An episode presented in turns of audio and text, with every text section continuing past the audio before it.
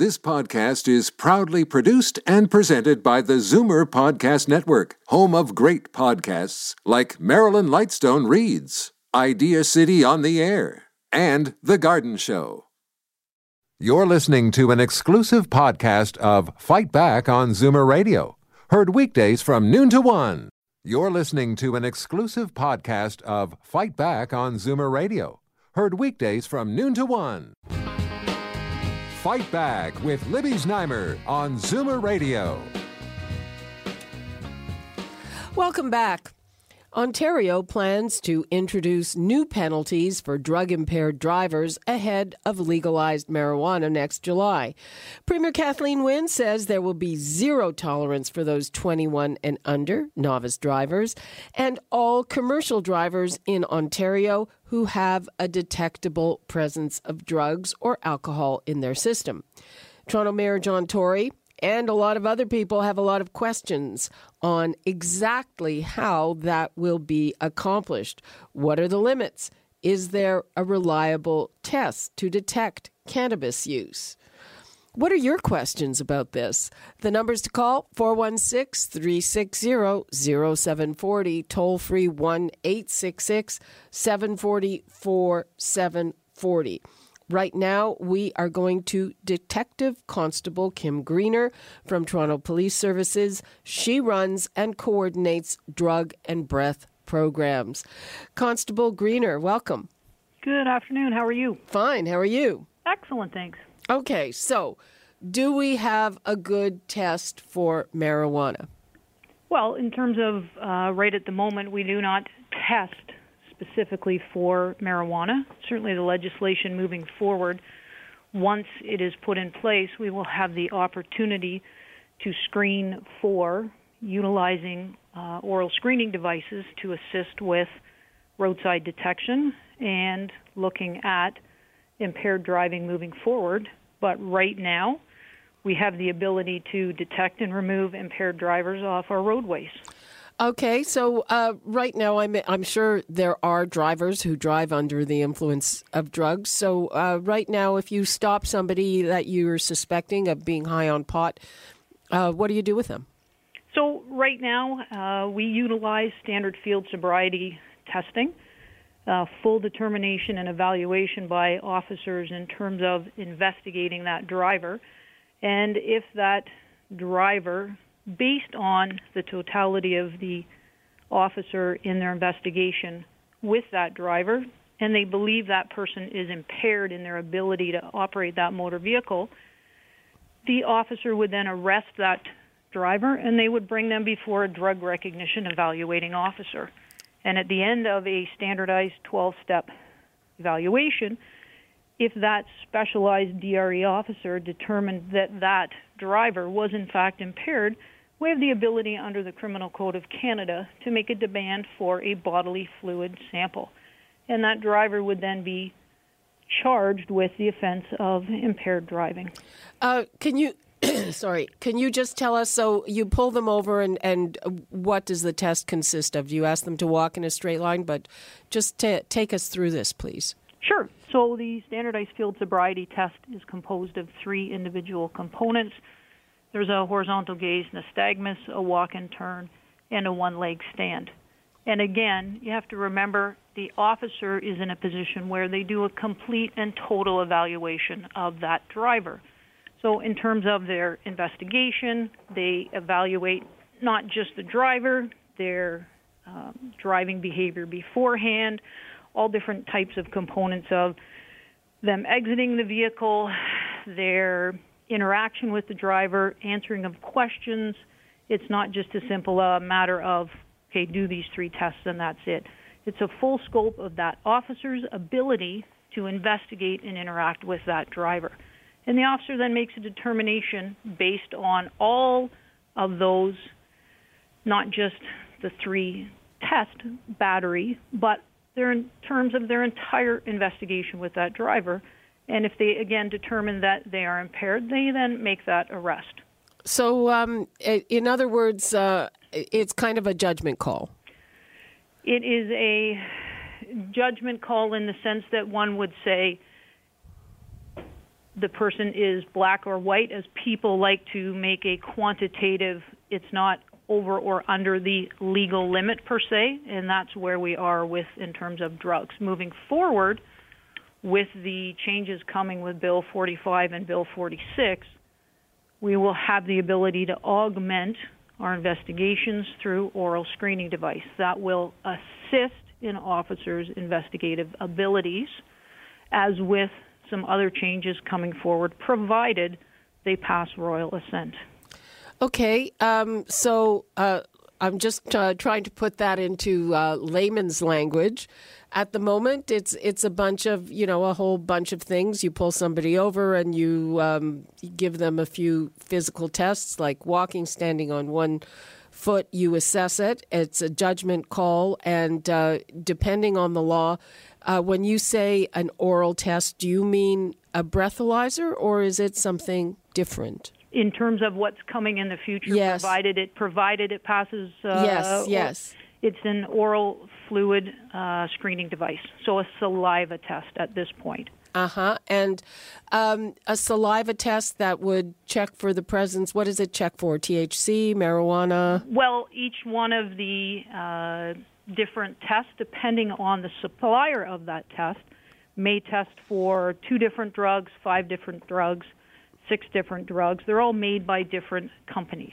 Okay. So depending on which passes the uh, stringent testing qualities and the approval through Center of Forensic Sciences, through the very detailed process, the government will then determine which one of the uh, vendors will have obtained the approval process to be utilized by law enforcement. Okay.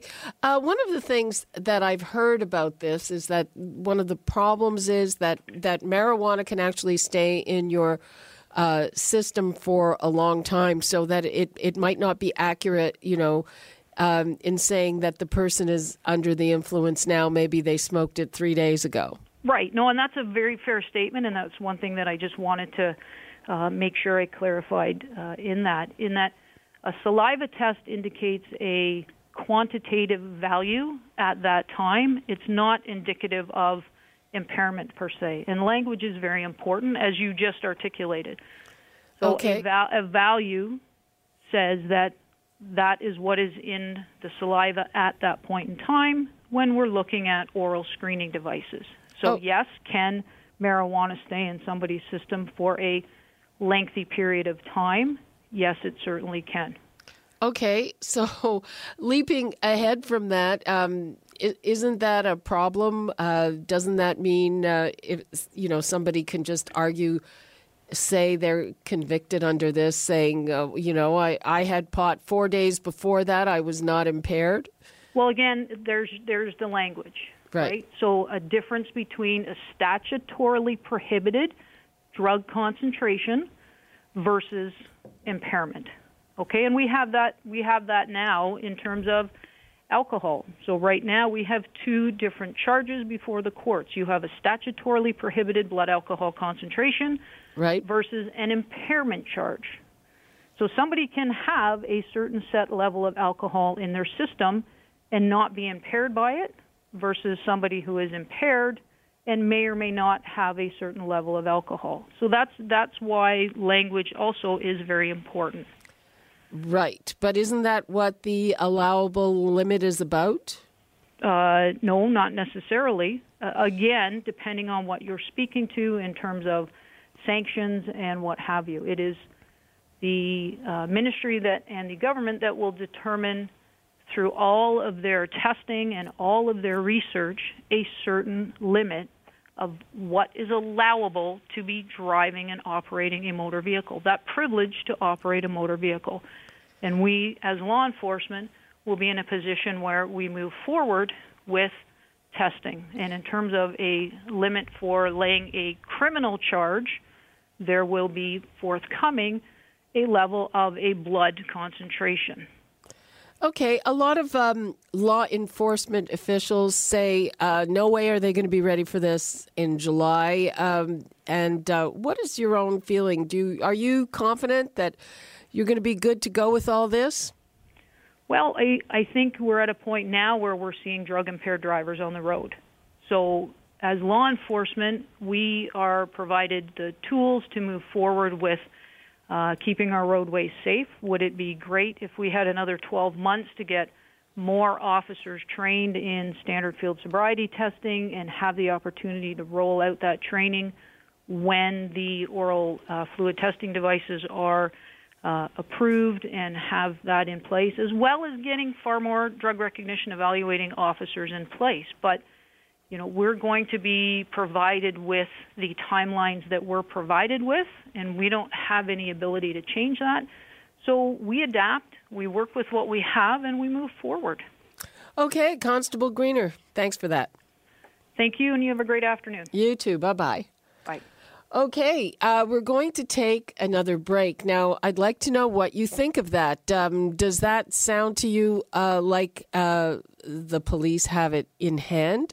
Uh, they're talking about uh, basically using their judgment and some measures to decide if somebody's drug impaired and then uh, picking from among many different kinds of tests uh, to see what level of drugs can be in your system. Uh, and it's possible that they may have been there uh, for a long time and that you are not necessarily impaired. So, uh, do you think that is uh, ready for prime time? Shall we say? The numbers to call 416 360 0740, toll free 1 866 740 We're taking a quick break, and when we come back, you know, uh, pot has been legal. Recreation pot has been legal for four years in Colorado. So, how are they managing with that? We are going to be talking to a police chief from Colorado for his perspective, his insight. And again, we're going to be taking your calls. We'll be back after this. You're listening to an exclusive podcast of Fight Back on Zoomer Radio, heard weekdays from noon to one. Fight Back with Libby Znaimer on Zoomer Radio. Welcome back. We are talking about the province's plans uh, to bring in drug testing uh, for marijuana. They said that there's going to be zero tolerance uh, for young drivers, for commercial drivers. And we've just been on the line uh, with Constable Kim Greener, who trains people in this, and she described what's in place now. And uh, it uh, looks like a physical test and a judgment call uh, by the police. Uh, so uh, we want to know what you think. We've got Marvin in Toronto. Hello. Hi, Marvin. How are you? I'm fine, thanks. How are you? Um, I'm a lot more confused after listening to the officer. Um, she talks about some of the testing being able to do five drugs, two drugs, whatever. Right. But what if the drug, the drug? Okay, what if it's medication? Prescription medication, how would that affect that? And if you're on a drug that isn't being tested within that, okay, see if they were testing for two drugs, you're on a, a drug that isn't within that first two. Um, those are are all uh, very good questions. I, am assuming that they are going to designate what they want the the test to look for. So, mm-hmm. say it's, I don't know, the active ingredient in marijuana is THC. It's looking for THC, uh, but it's it's not looking for your painkiller.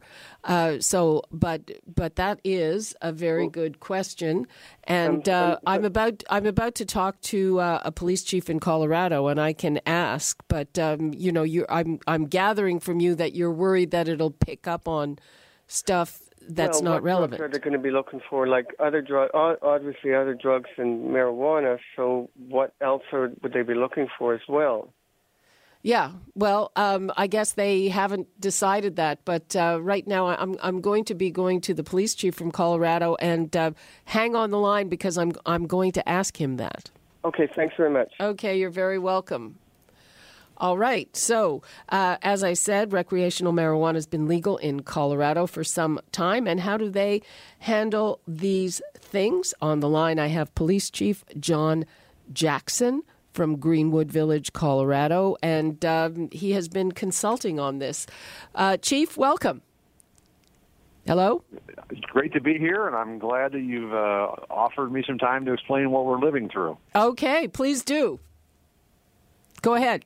Well, it's interesting. It's been a great, what I call social experiment to to see what has happened here in Colorado. And some of the basic points are, you know, when we legalized this back in 14, um, it literally went from illegal one day to constitutional right the next and we went from zero to 100 miles an hour along with it, and we've been trying to keep up uh, as we go. So there's been a lot of unintended consequences that I would love to speak to you about and outline what we've dealt with here in Colorado and probably answer some of your questions. Okay, yes. Um, you know, we just had an interview with uh, Detective Constable Kim Greener.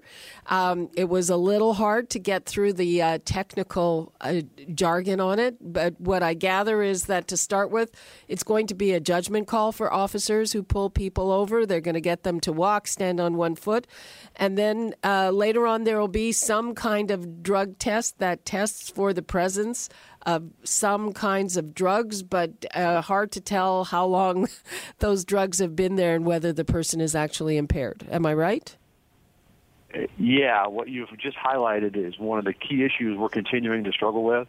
And I think it's very important that you focus on impairment as opposed to what's in the system. Because the difference of what we have found with marijuana and alcohol is that alcohol is a fairly quick impairment uh, drug, and then it quickly dissipates from the body. Uh, with marijuana, it stays in the system, but your impairment might, might not be there for the duration it's in your system. So it's very difficult, and we haven't come up with yet a standard set of field tests and a roadside PBT, preliminary breath test device, if you will, that tests anything for impairment. Uh, we do have a permissive inference standard the, of five nanograms. It's a bit different than alcohol levels. Uh, nanograms of what? and what's a nanogram? Delta nine. It's a very small measurement of active THC in whole blood. Okay. Uh, it's something that the scientists more measure than we do, but it's really, really important that your law enforcement stay focused on impairment over that. The the nanogram is not as much and as important for your law enforcement and public safety as it is what the driving and the um, exhibiting traits of the of what that driver is showing uh, in the roadway. Because if they're driving down the street just at five miles an hour, that's different than them driving down the sidewalk at five miles an hour. Right. And we've still struggled with trying to get in what we would train our officers to to determine impairment. We have instituted a drug recognition expert program. We've administered the A-RIDE, Advanced Roadside Impairment Testing, and it still is a judgment call based on the driving of what you see at the time of the stop.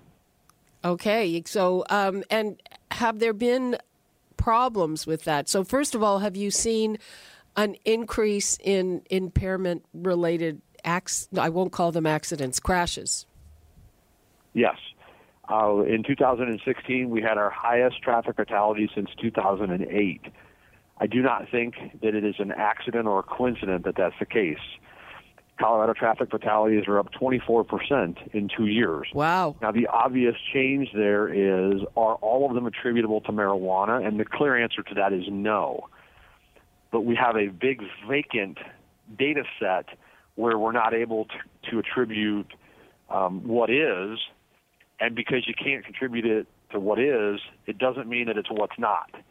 So we have a lot of false negatives that are happening, and people are not looking at data the same. And it's one of the key points. Start gathering data now and figure out what those key data points and measurement tools will be so you can make good decisions in the future. But I would tell you that legalizing marijuana for us has coincided with an increase in traffic fatalities and accidents as a whole. Crashes. Crashes, yes, not accidents. There are other mitig- there, there are other mitigating factors, but for someone to say that legalizing marijuana has nothing to do with that they're not looking at it as a whole or responsibly. Okay. factor. And um, uh, I gather that you are advising law enforcement here, but so what is your advice in light of this? Well, I think that there's a couple of different pieces. I would I, I would advise politicians differently than law enforcement. Law enforcement has to engage, Right. and So it's one of the biggest things we didn't do initially. okay. Hello. Uh, prevent home grows. Yes, I mean you have to stop the ability to grow marijuana in your homes. In my opinion, in any way of or type of controlled manner, you have to control the potency and the edibles. You know, you have to train your law enforcement to understand what they're going to see and then what you want them to do. Um, there are logistics that happen with this. I had to build a new part in my property room to self-ventilate it with all the marijuana that we were recovering. Um, because it was choking out my property people with the smell and odor that was filling my evidence room and property bays. So, sorry to um, giggle, but that is kind of funny. Well, sorry. it gives you a headache, and I Yeah. couldn't subject my employees to that all day, every day. So I have a self-ventilated room now that pumps the marijuana smell outside rather than up front. Wow. And there's so many things, and I would say that Canada has an opportunity now to learn from what we've done and all of our mistakes and all of our uh, issues we've lived through. And impaired driving is just one of them. you know, And if you think you can control diversion, you can't. um, do you think it's it's uh, foolish for us to move ahead so quickly? Well, one of the first things I tell people is slow down and understand what you're doing. Learn from Colorado, but you have to manage the expectations. So, what we did was we set dates that we had to meet. And when we weren't ready, that was said to key people, and we went forward anyway. And it is far more important with this that you get it right than get it fast or get it done to a date. And I think that your policymakers need to understand that this is a very complicated issue. It's it's something that is better with input and time, but they need to start tight with close regulations and close management. And I know you're talking about a zero policy up there, tolerance wise, but start as tight as you can because it is easier to loosen up than it is to pull back we started wide open, and we have struggled every year across 40 plus bills in our state legislature to try and reel in the problems that we learn on the way. And it is very difficult to reel it back, but it is far easier to let it out. Uh, so I'm so sorry. so you're things- to start with tighter regulations or looser ones? Start tighter, Yeah. which gives you the ability to loosen it should you choose to do so. And you do that by managing the expectations according to what your citizens want. Okay, that's uh, interesting. Um, I'm just trying to see if we have time for maybe one call. Um, okay. Um, let's go to Marvin in Toronto. Hi, Marvin. Very quickly, please.